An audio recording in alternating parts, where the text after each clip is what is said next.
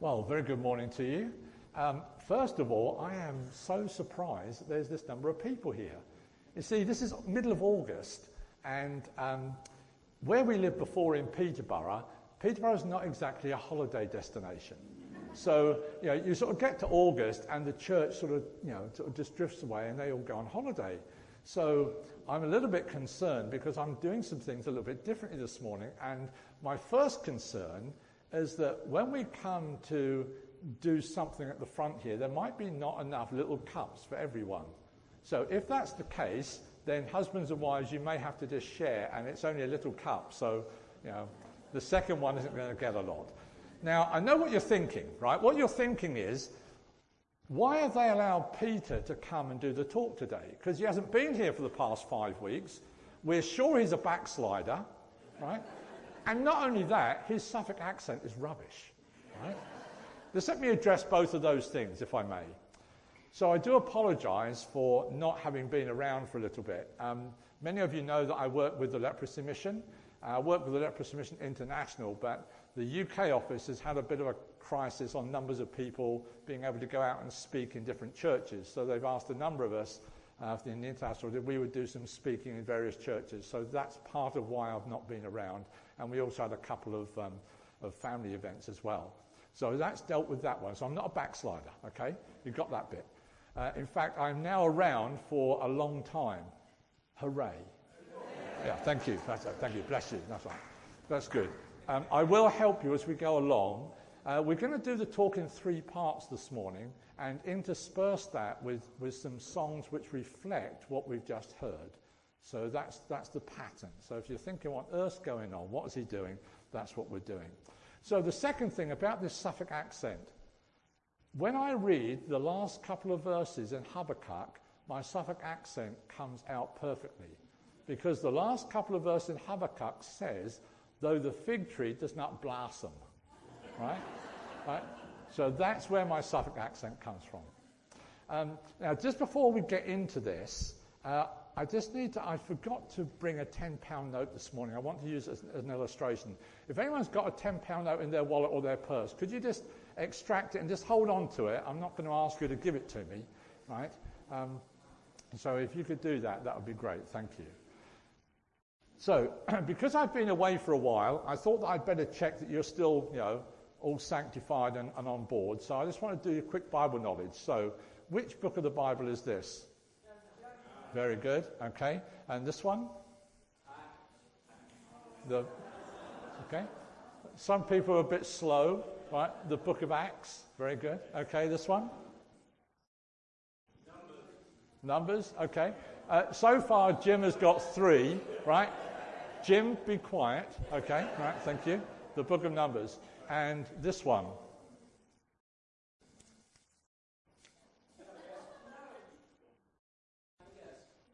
No.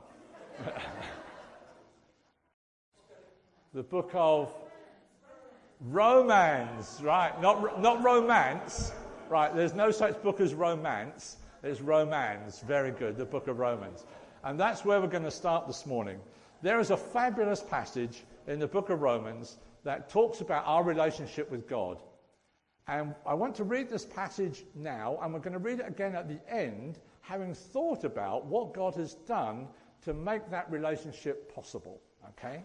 So I'm just going to put this up and I'll read this to you.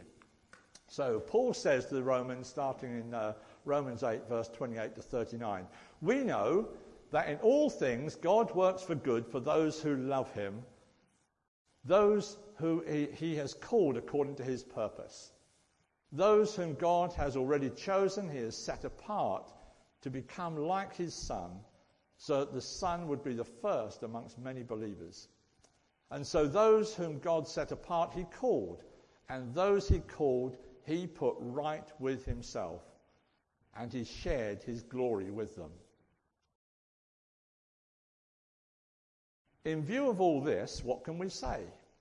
If God is for us, who can be against us? Certainly not God, who did not even keep back his own son, but offered him for us all. He gave us his son. He will he, will he not also freely, forgive, uh, freely give us all things? Who will accuse God's chosen people? God himself declares them not guilty. Who then will condemn them? Not Christ Jesus, who died, or rather, who was raised to life and is at the right hand of, the, of God, pleading, uh, pleading with him for us. So, who then can separate us from the love of God? Can trouble do it?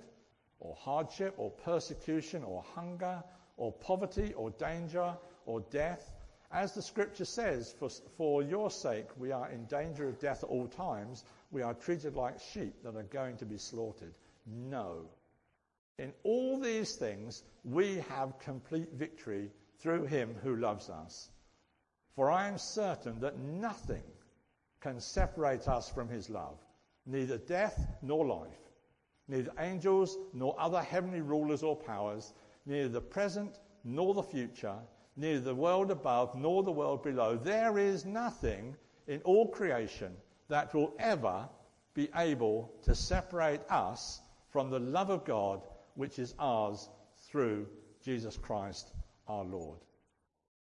Let's pray together. Heavenly Father, we thank you that through your word you enlighten us about who you are and about your love for us. And I pray this morning, Lord, for myself. I pray, Lord, for my brothers and sisters gathered here.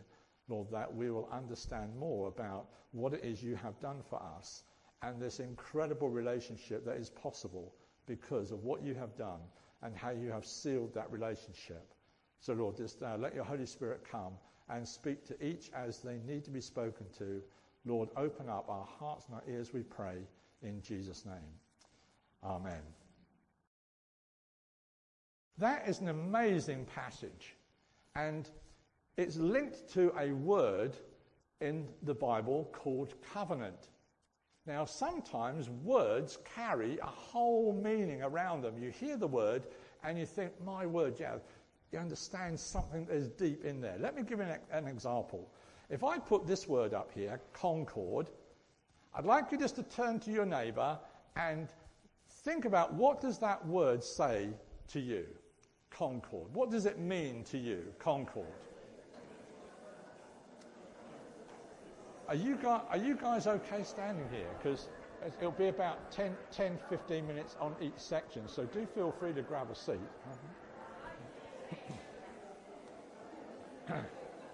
Okay, that, that's enough. All right. Um, so Concorde, what? Just give me. So we've got like three banks of, of, of, seats here. This is by far the biggest seat. So just give me. Yes, Edward. Just perfect. I'll come back to that. Okay. Okay. Someone from the middle. Some. What did you think when you said Concorde? Aeroplane. Okay. And over here, something. Concorde. No, this group are definitely the dimmest today. Okay, but that's okay. So first of all, you tend to think about aeroplane, right? Okay. Uh, uh, settle down. Right. Right. Right. I realise that it's exciting, right, but it's not that exciting. Okay. So concord, but behind that word, there's a whole stream of things. Uh, there is this whole relationship, right? The word concord was because for once we actually did something with the French, right, that actually was quite good. Normally we fight the French, right? They're our natural enemies, right? In history, I'm talking about history, right? Not now, of course, um, uh, but you know, not yet. Who said that? Okay, hang on, I'm doing the talk, right? Right. No ad libbing. But it also, there's an elegance about Concorde. Uh, I remember being on a conference once at a hotel that overlooked the um, Heathrow. And just as they were, they were bringing the aircraft out from the hangar, the whole of the class sort of went up. You know, we were, um, it was a work course, so not children, but you know, work uh, conference. And we all sort of stood at the windows to watch this aeroplane. I don't know if any of you ever saw it fly, but you'd stop and you'd watch this thing. So Concorde has a lot of, it's not just an aeroplane, there's so much more to it. And so it is with the word covenant. If, we, if we were to say the word covenant to the Jews in the Old Testament and to the early Christians, they would understand that it isn't just like a, an agreement. Uh, it's not like just shaking hands on, you know, you've done a deal. I used to work at the stock exchange in London for 10 years, and uh, when deals were struck, they sometimes shake hands, but actually just the spoken word would be enough to clench the deal. The Latin for um, the, the, the, Latin logo for the stock exchange is uh, dictum meum pactum, which is my word is my bond. So if you agreed to do a deal, you would do it anyway. Um, so there's that. Sometimes we talk about contracts being signed. When we sold our house in Peterborough to buy the house in Wenhaston to move here, we had to sign a piece of paper, in fact, many pieces of paper, to sell the house to the people in Peterborough that were buying it and to buy the house that we bought in Wenhaston. So you sometimes have contracts that you have to sign. Sometimes we think about marriage as a special covenant. It's a sort of a contract. Because when people get married, two people stand in front of one another and the service is led, and one of them says, um, Do you give all of your worldly goods to this person? And you say, I do. I remember saying that. I did. I said that to Sue. I said, you know, all my worldly goods I thee endow. It's a bit of an old-fashioned word now, and not, i wasn't quite sure what I was saying. I've learned since what I've said, right? And and Sue said the same to me, right? Which was nice. So it's you know it's it was equal. That's great. But in the New Te- in, the, in the New Testament, in the biblical times, covenant was more than just an agreement. It was a covenant of unequal partners for a, for a kickoff. The Greek word is diatheke. Now, I only know three words of Greek. I know kebab, moussaka, and diatheke, right? And diatheke is the one that you're going to learn today. It's really important to understand that this covenant, this contract, this agreement that we have between us and God is not equal. In fact, it's very unequal. And what have we got to give to an Almighty God? What could He possibly want from us? And yet, He initiates this covenant, He initiates, He starts this agreement off. And, and when God makes promises, He keeps His promises. Let me explain a little bit about this unequal relationship. Um, has anyone got that £10 note that you mentioned? Has anyone got a £10 note? Okay. Janet, has, no, no, stay there, Janet. No, I, I, I okay. Um, if I had two £5 notes, nice blue ones, two, and I said to Janet, now actually, was that your money, Janet, or was that Chris's? Oh, it's Janet's money because she, she took it out of Chris's pocket. Yeah. Do you remember I said about when you get married, you know, what's yours is mine and etc. Well, I thought that was yeah. Uh, there you go. Perfect. Right. So, Janet, if I, if I had two five pound notes here and I said to you, would you exchange these two for that one, what would you say? Perfect. You see? That's an agreement. If I only had one five pound note, right? But it's a nice one. It's blue. That's just brown and horrible, right? It's just nasty. The blue one is much prettier. If I said to Janet, I've got this blue piece of plastic, would you swap it for that brown piece of plastic? Would you still do that?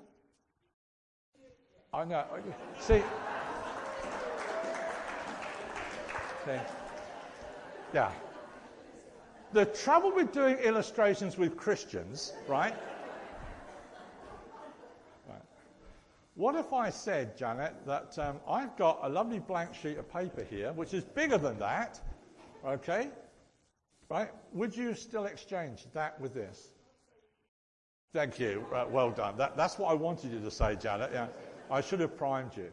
So that's the issue, okay? God is giving us things, but what have we got to give back to Him? So part of covenant is three elements to it. The first one is a sharing or an exchange. When people went into a covenant relationship, they did an exchange. We're then going to look at, I'm not sure if this is, no, that's okay. I, thought I might have all three up in one go.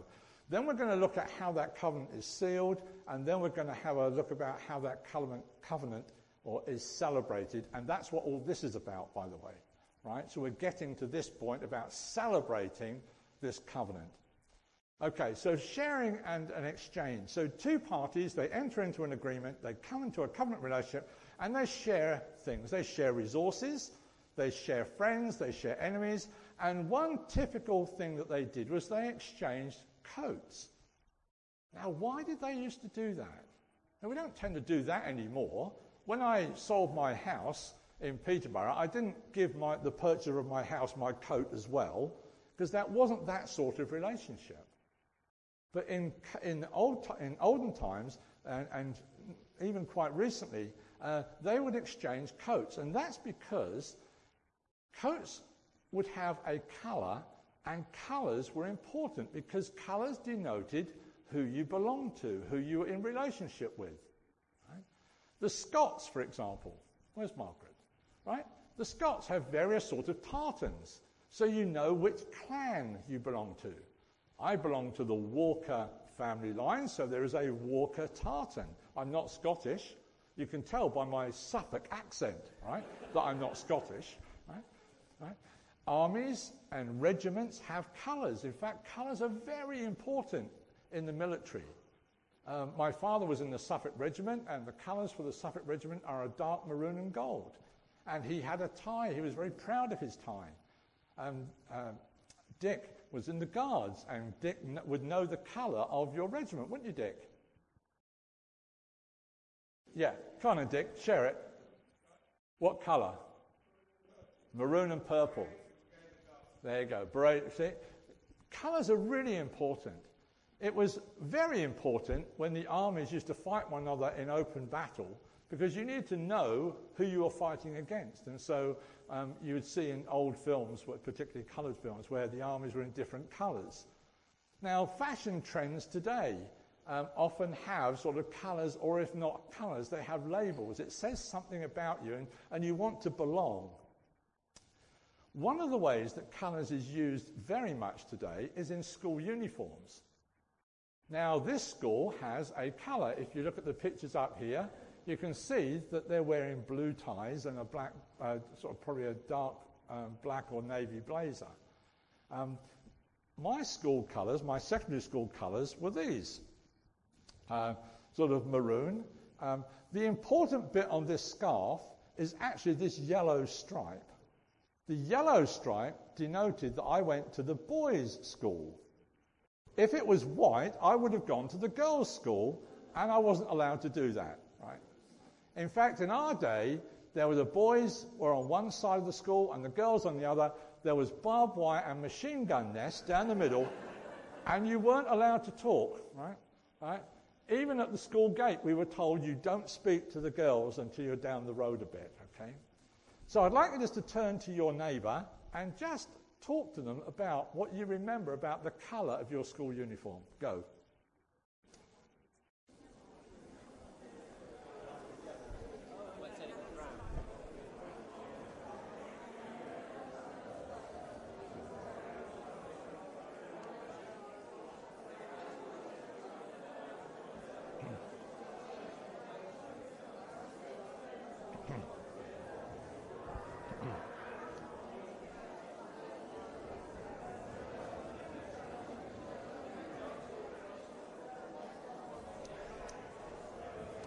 Good. Okay, let's uh, come back together.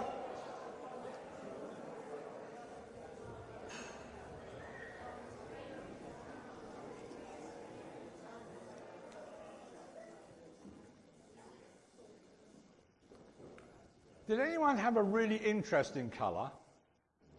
I mean, Sue, Sue's junior school was really interesting. It was sort of, how would you describe it? It was sort of purpley colour, purple and white, very pretty. I didn't know her then. Um, you know, we didn't start going out when she was in primary school. It's okay, right? Uh, does anyone else have an interesting colour?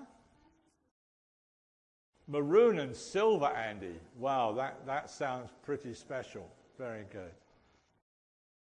So, colours are important, and people would exchange robes so that they knew that they were in relationship with one another. Okay, so that's the point. The exchange of the coat of a certain colour showed that you now belonged to that other group. Have you ever wondered why Joseph's brothers ever got upset about his coat of many colours? Have you ever thought about that? Why did they get upset about having a coat of many colours? Well, I think there's possibly two reasons. The first one you remember that Joseph also had dreams about how he was going to lord it over his brothers? He was going to be the, even though he wasn't the oldest, and the oldest is really important.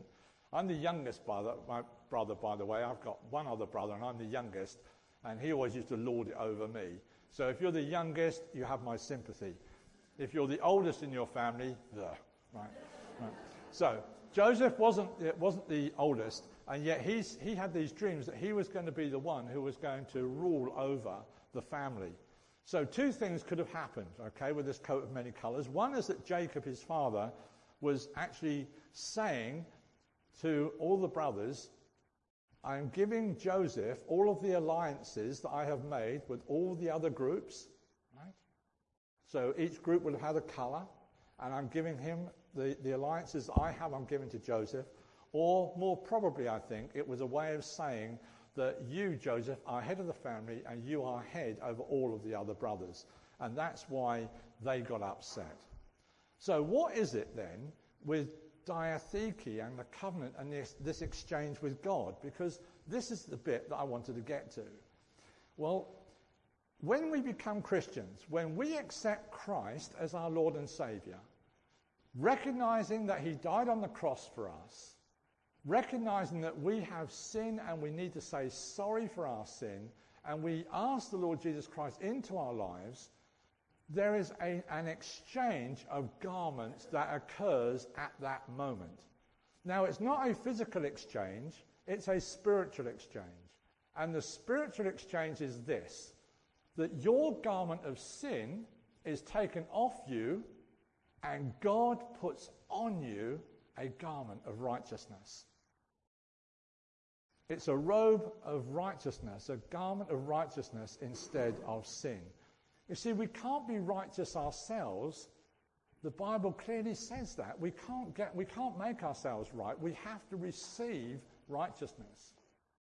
Now, that's really amazing because in the heavenly places, when people look at you, they don't see your Marks and Spencer's blouse or your Primark t shirt, right? Or even this rather nice little shirt that I've got on today. What the heavenly hosts see when you accept Christ into your life, when they look at you, they don't see your sin. They see you clothed in royal robes, in a righteous robe. Now, we don't know what color righteousness is, but we sort of, you know, if you think of it as, as glorious at least, uh, because a couple of verses that says this. The angel said to those who were standing um, before him, Take off his filthy clothes, sin. See, I have taken away your sin and I put rich garments on you.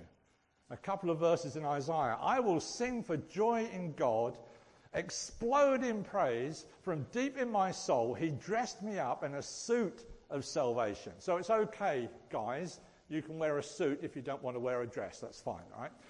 He dressed me up in a suit of salvation. He clothed me in a robe of righteousness, a garment of praise instead of despair, a garment of splendor.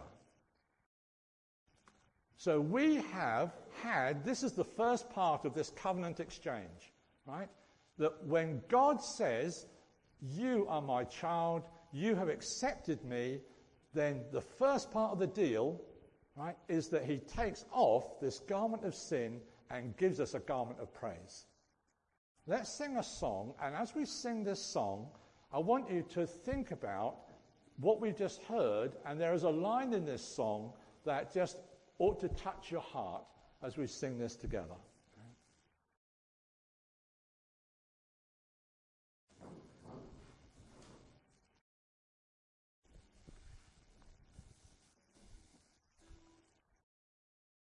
Sing King of Kings, Majesty.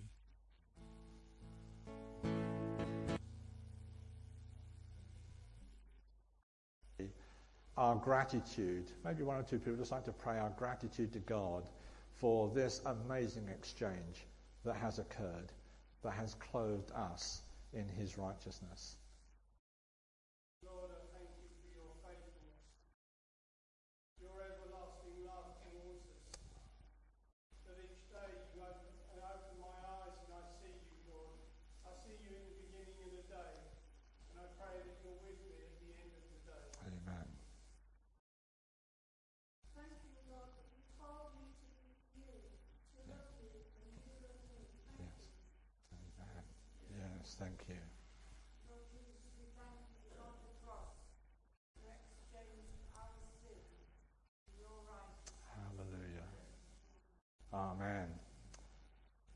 Do take your seats. Thank you.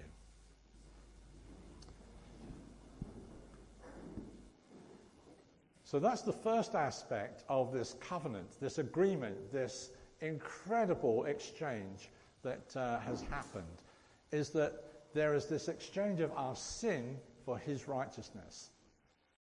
The second aspect of covenant is actually how that covenant is sealed, and it's actually sealed by the shedding of blood. Now, the Hebrew word for covenant actually means to cut a covenant. You actually physically cut a covenant. You don't write it, you don't draw it, you cut it. Right? And various cultures have a blood ritual, which is that when you make agreements with, one, with other people, you actually make a cut, normally on your arm, and then you hold the two arms together, and it's like a symbol of an exchange. Now, that is abhorrent to us in this day of understanding HIV AIDS and plastic gloves, right? Because we understand that there's all sorts of blood-borne diseases. But nevertheless, that's how people used to reckon, they used to make this exchange. They had this agreement, and then they would exchange these like these cuts. Now, we have a remnant of that in our language today. Um, sometimes when you're making an important or a costly agreement, sometimes we say, "Oh, I'm signing this in my blood. I'm signing it all away. I'm signing." Um, we changed Sue's car uh, back in October last year, and when I saw the price, I thought, "I'm signing my life away in my blood here." Know? um, but we needed to change it. Obviously, we don't literally sign in blood. There are reports of the missionary David Livingstone who went into Africa and he did a big tour of Africa, bringing the gospel to all sorts of different people. And the reports are that when he met a new tribe and he shared the gospel with them, they would expect him to make a, rela- a covenant relationship with them and that he would sometimes actually go through their ritual and actually make a cut in their arms. You if you go on Google and look at this, it's fascinating.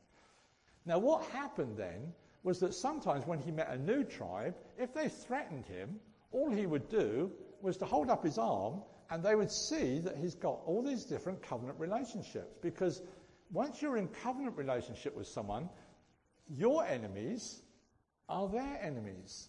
Right? So they would learn not to touch him um, in terms of that. So why blood? What's all this thing about blood? In the Old Testament, uh, there were lots of shedding of blood at various times in order to atone, that's a very funny word, in order to make payment for sin. We don't have that now because Christ has done it once for all. So we don't have to bring our, our lambs and our doves and our pigeons and our cattle into here and slaughter them because Christ has done that on the cross. He shed his blood for us on the cross. But it says this, for the life of the creature is in the blood. You know, we sometimes think about, you know, if someone's bleeding a lot, you want to stop the bleeding because we know that physically life is in the blood. And, and I have given, given it to you to make atonement for yourselves on the altar. It is the blood that makes atonement for one's life.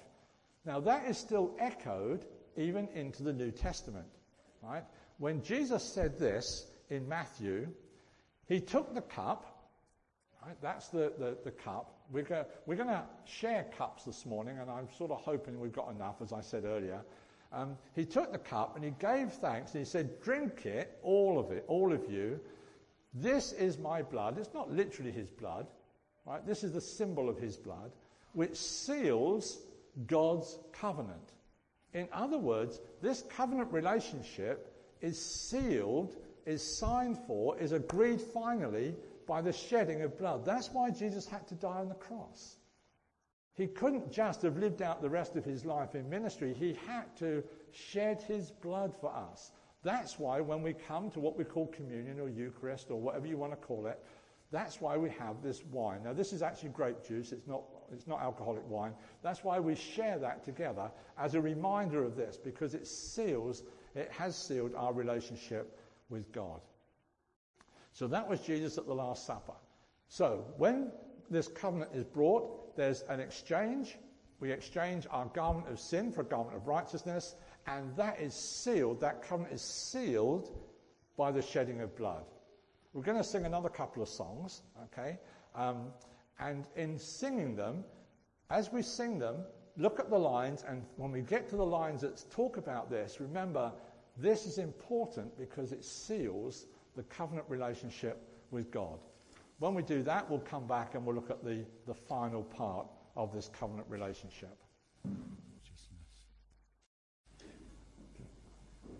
Mel, can you, can you just leave that one up for a moment? Just leave that there. Do you see how that last verse has brought those two things that we've talked about together? Right? That if we are clothed in his righteousness, it covers us. Now, I don't want to be indiscreet, but you don't know what colour pants I'm wearing today, do you? And you don't want to know, right? That's because these trousers are covering my pants, right? You can see my socks, but you can't see my underwear. And that's the, the concept of us being clothed in righteousness, right? Is that when we stand before God, He doesn't see us below what, what's underneath. He sees us clothed in His righteousness. That's what that's saying there. Our soul is purchased with His blood, so it's sealed with His blood, right? But our life is hid. Our sin is hid from God. Right? It's like he can't, he can't see it. And not only that, the angels, when they look at us, they don't see us like we see ourselves. They see us clothed in righteousness. If we accept Christ as our Lord and our Savior, that's the important bit in all of this, of course. We have to accept Christ into our lives for this to happen. Right? So thank you. So we'll go on to the next bit. I pick up the. Uh, right. Thank you, Mel. So the first two parts then were this exchange, garment of sin for a, a, a robe of righteousness, that it's now sealed in blood. Okay? The third thing that would happen when people entered into a covenant relationship is that they would share a meal together. Now, we often share meals together, don't we? We go around one another's houses and we enjoy that sign of friendship. You probably don't go and have a meal with your worst enemy. Some of you may do, but probably you don't. Right? Normally you go and have a meal with your friends. It's a sign of a friendship agreement. It's a pleasant experience. Sue and I are open to invitations at any time, right? If you don't invite us, we'll assume that you think that we're your enemy, right? right? Well, dodgy stuff. Okay. Now, sometimes meals are grand affairs. Right? So when heads of state come to this country, the Queen, who's head of state, invites them to Buckingham Palace and they do a big thing, right? Now you can't quite see it where you are, but there is a chair just about there that's slightly out of alignment. And whoever put that out will get told off because they are very strict about where they put the glasses and the forks and the knives and all that stuff. So sometimes banquets are very formal. They have nice food, and it's a statement to other countries that the people that we are inviting are our friends and we have a meal together. So the meal is not just a good thing, it's an outward sign. It's not just about the people eating the food, it's an outward sign to other people that we are in relationship, in treaty or agreement. If you think about the heads of state that come over here, and the recent one, of course, was the head of state from America and some people didn't like the fact that he went to eat with the Queen, but, you know, whatever. It was an outward sign that we are still in this relationship with the United States of America. So it is for the meal at the end of a covenant. It was a, it was a statement to not just about the meal itself, it was a statement to other people outwardly that this meal is about friends who are in relationship eating together. this is, um, I just want to read this uh, little portion here from uh, Corinthians. It says, This is, we've been going through Corinthians um, in the church, and uh, what that's called is called expository teaching, when you take a passage and you expound the passage. Today is much more about thematic teaching, so we're taking a theme.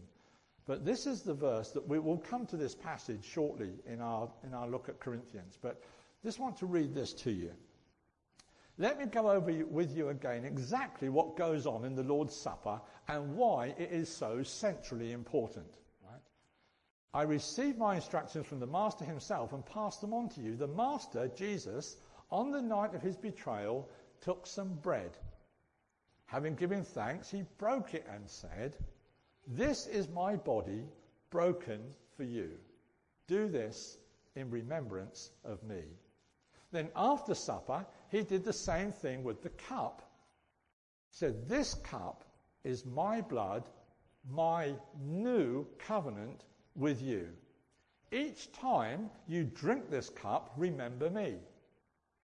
What you must do solemnly, but what you must solemnly realize is that every time you eat this bread and every time you drink this cup, you reenact in your words and your actions the death of the Master.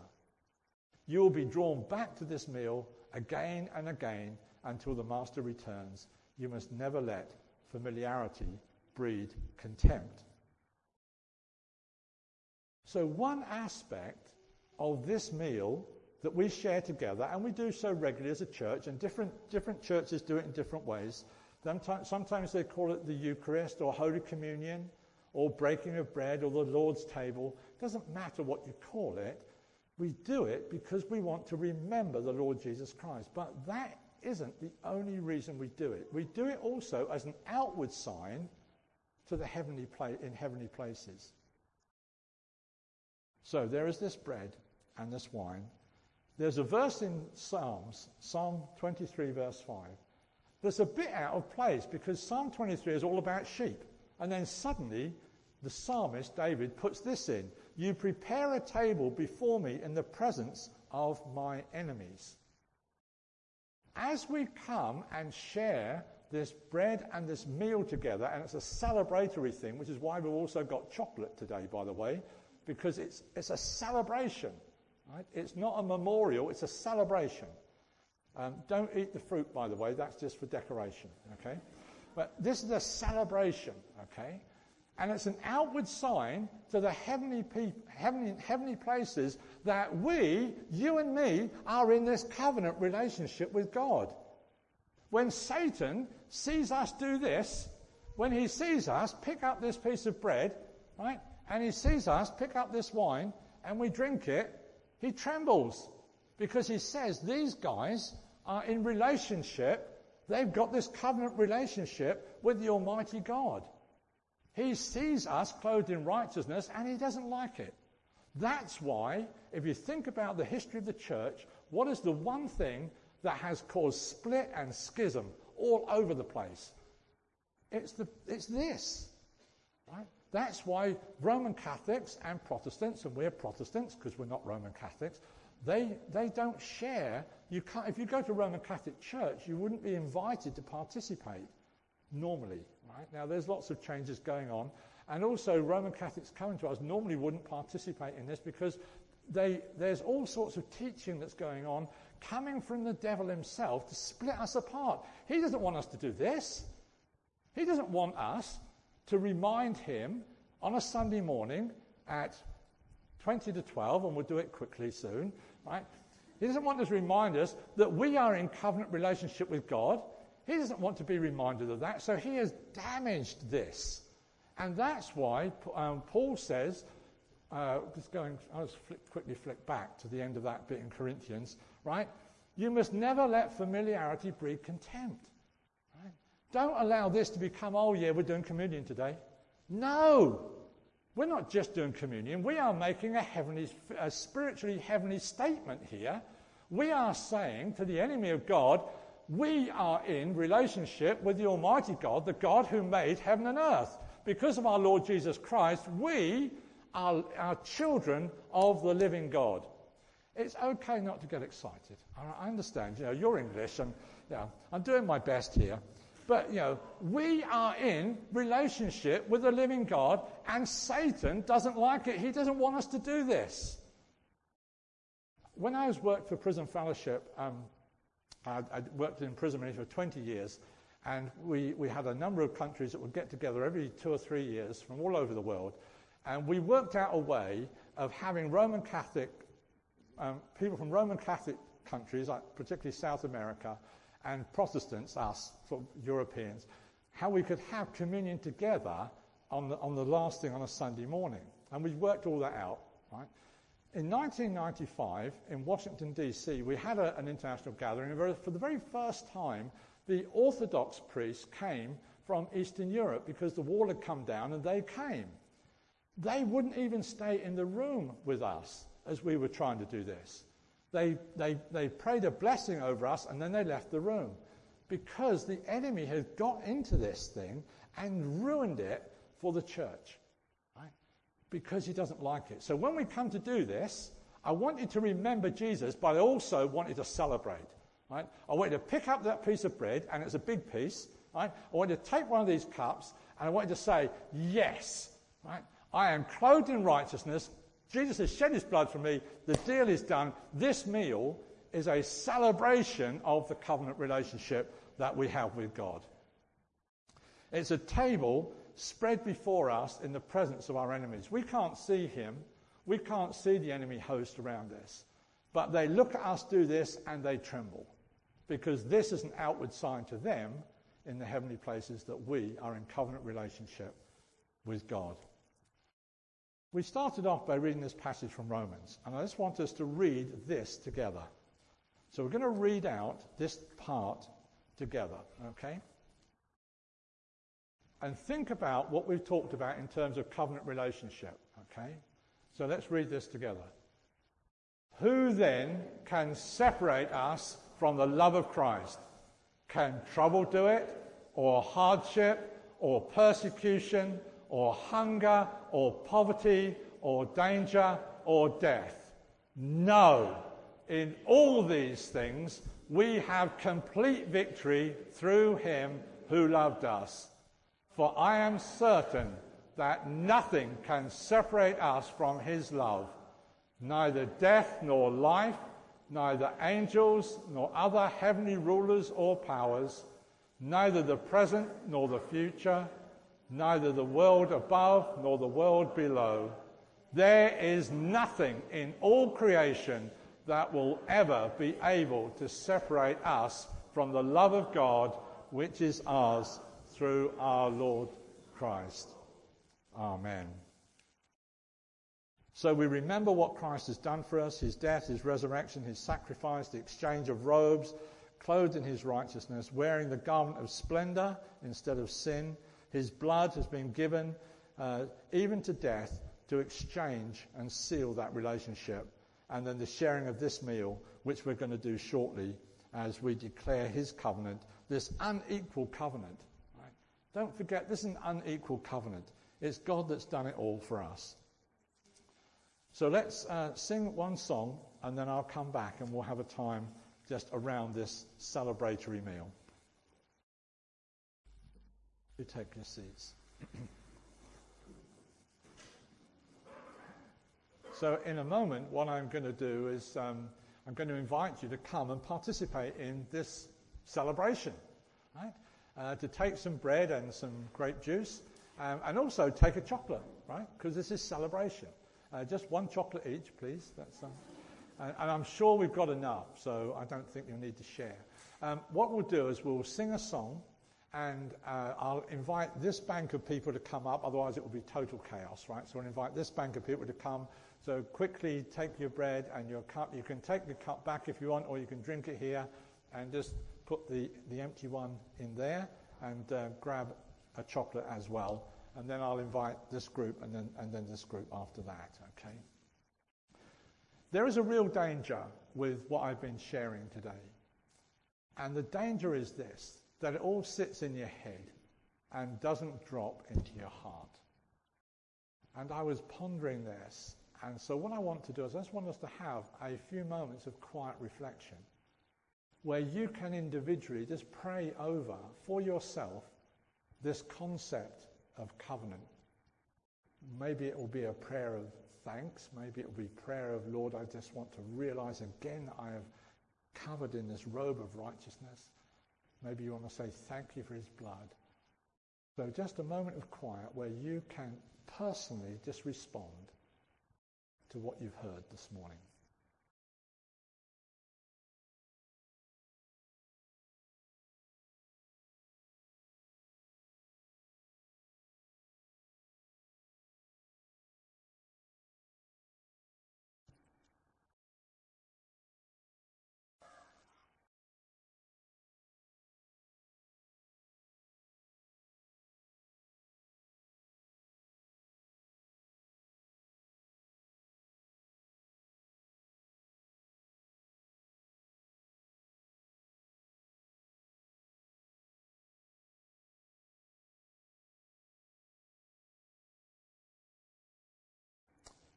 Father, thank you that you minister to us.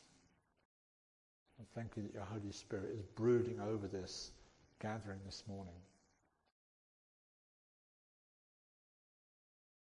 And my prayer for my brothers and sisters gathered here, Lord, is that you would cause their hearts to be warmed by the knowledge of all that you have done for us through Christ. As we look at this table, Lord, we also thank you that Christ did sacrifice himself for us.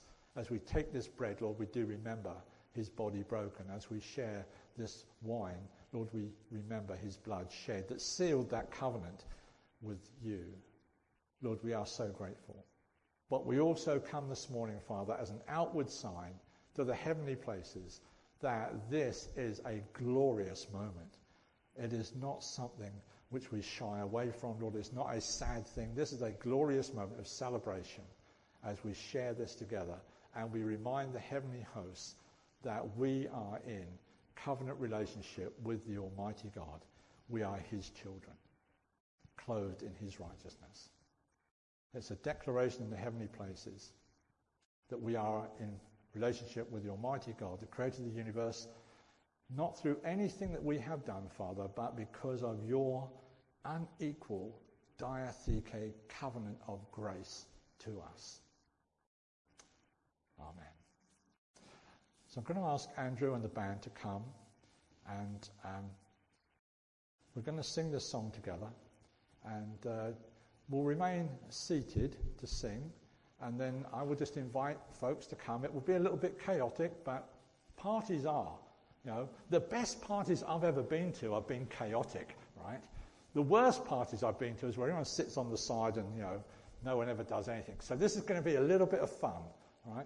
I'm just telling you now, it's going to be a little bit of fun, right? So take the bread, take the wine, do whatever you want to do by way of your own personal response, but do take a chocolate and celebrate. Okay, so Andrew, when you're ready, and then I will invite you to come.